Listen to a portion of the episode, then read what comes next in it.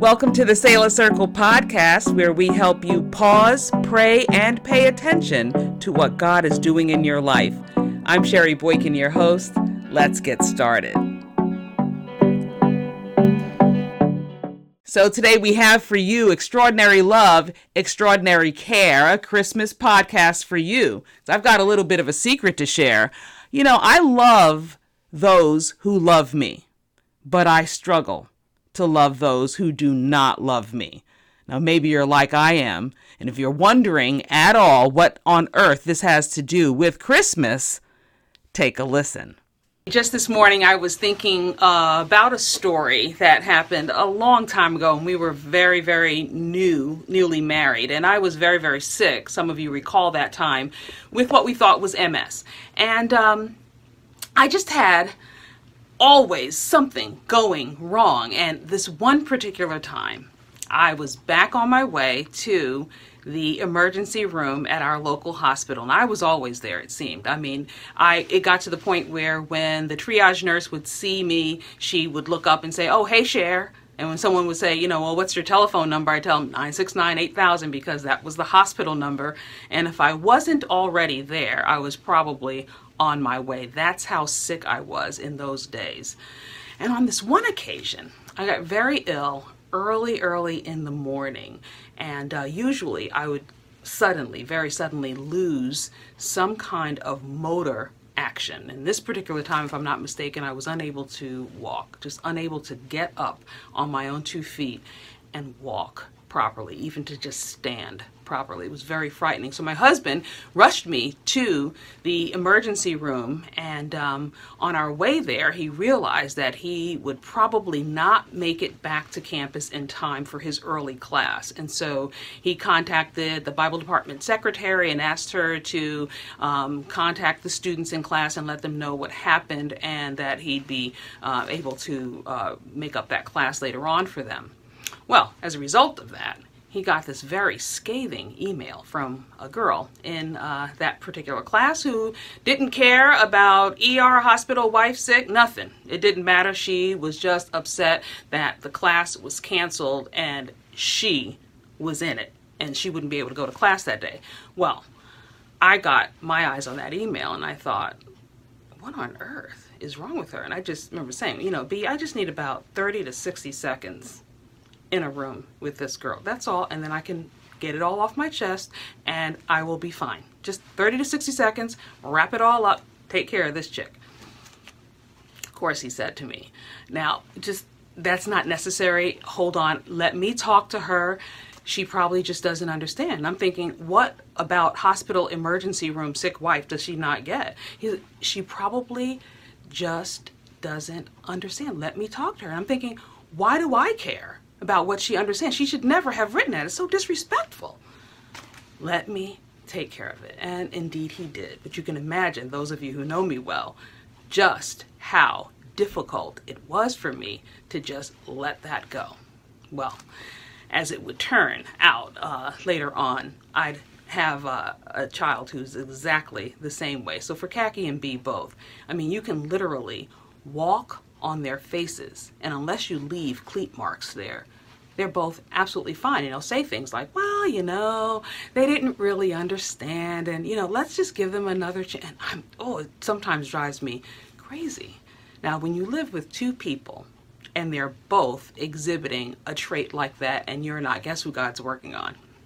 So, as God would have it, one day I'm reading in 2 Kings chapter 5 uh, which some of you recognize as the chapter that talks about Naaman and his leprosy. And my eyes were opened wide as to the why behind caring. And uh, this story, although it doesn't even give this little servant girl in Naaman's court a name, we just know that she is an Israelite girl who is a slave in Naaman's court, specifically serving Naaman's wife. And she recognizes one day this little girl who is, you know, held as a slave outside of her own culture, most likely away from the rest of her family, and she is there for who knows how long. So she recognizes her master is sick and she says something like, Oh, wow, you know, if only my master were to see the prophet in Samaria, she's talking about Elisha, he would cure him from his leprosy. Little girl. And I'm thinking, reading this, why does she care?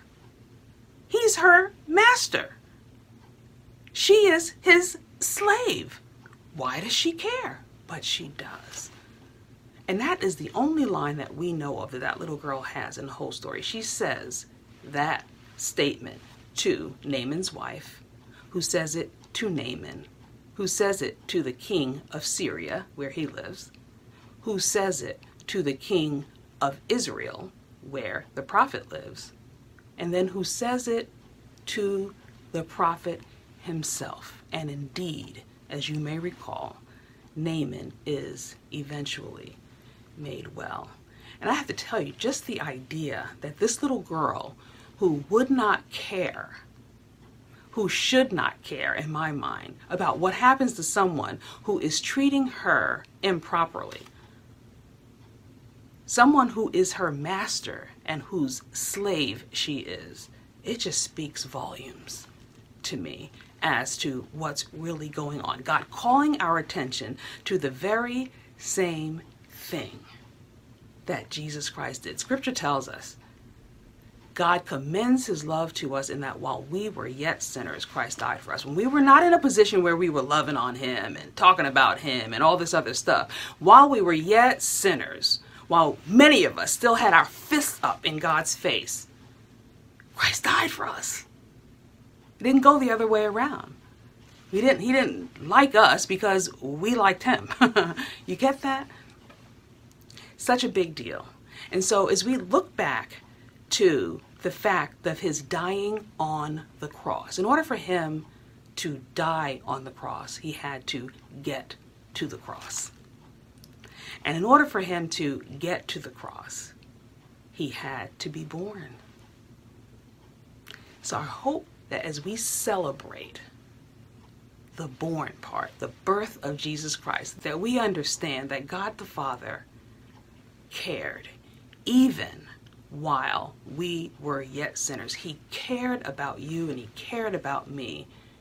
And He sent His Son here to be born as a baby, to grow up, and to die. Born to die. My goodness. What else do we need? So I hope you celebrate Christmas with the idea in your mind. You know, this is how I know for sure this is how I know for certain, without a shadow of a doubt, that God cares. Because when I still did not, He sent His Son to die for me. He sent His Son first to be born, go to the cross, and to die for you and for me. God bless you. Merry Christmas. Well, thank you for joining us today at the Selah Circle podcast. Please be certain you are subscribed on whatever platform you are viewing or listening to us today. And um, be certain also to share this with someone you know would enjoy hearing it. Father, thank you so much for your word and how precious it is to us.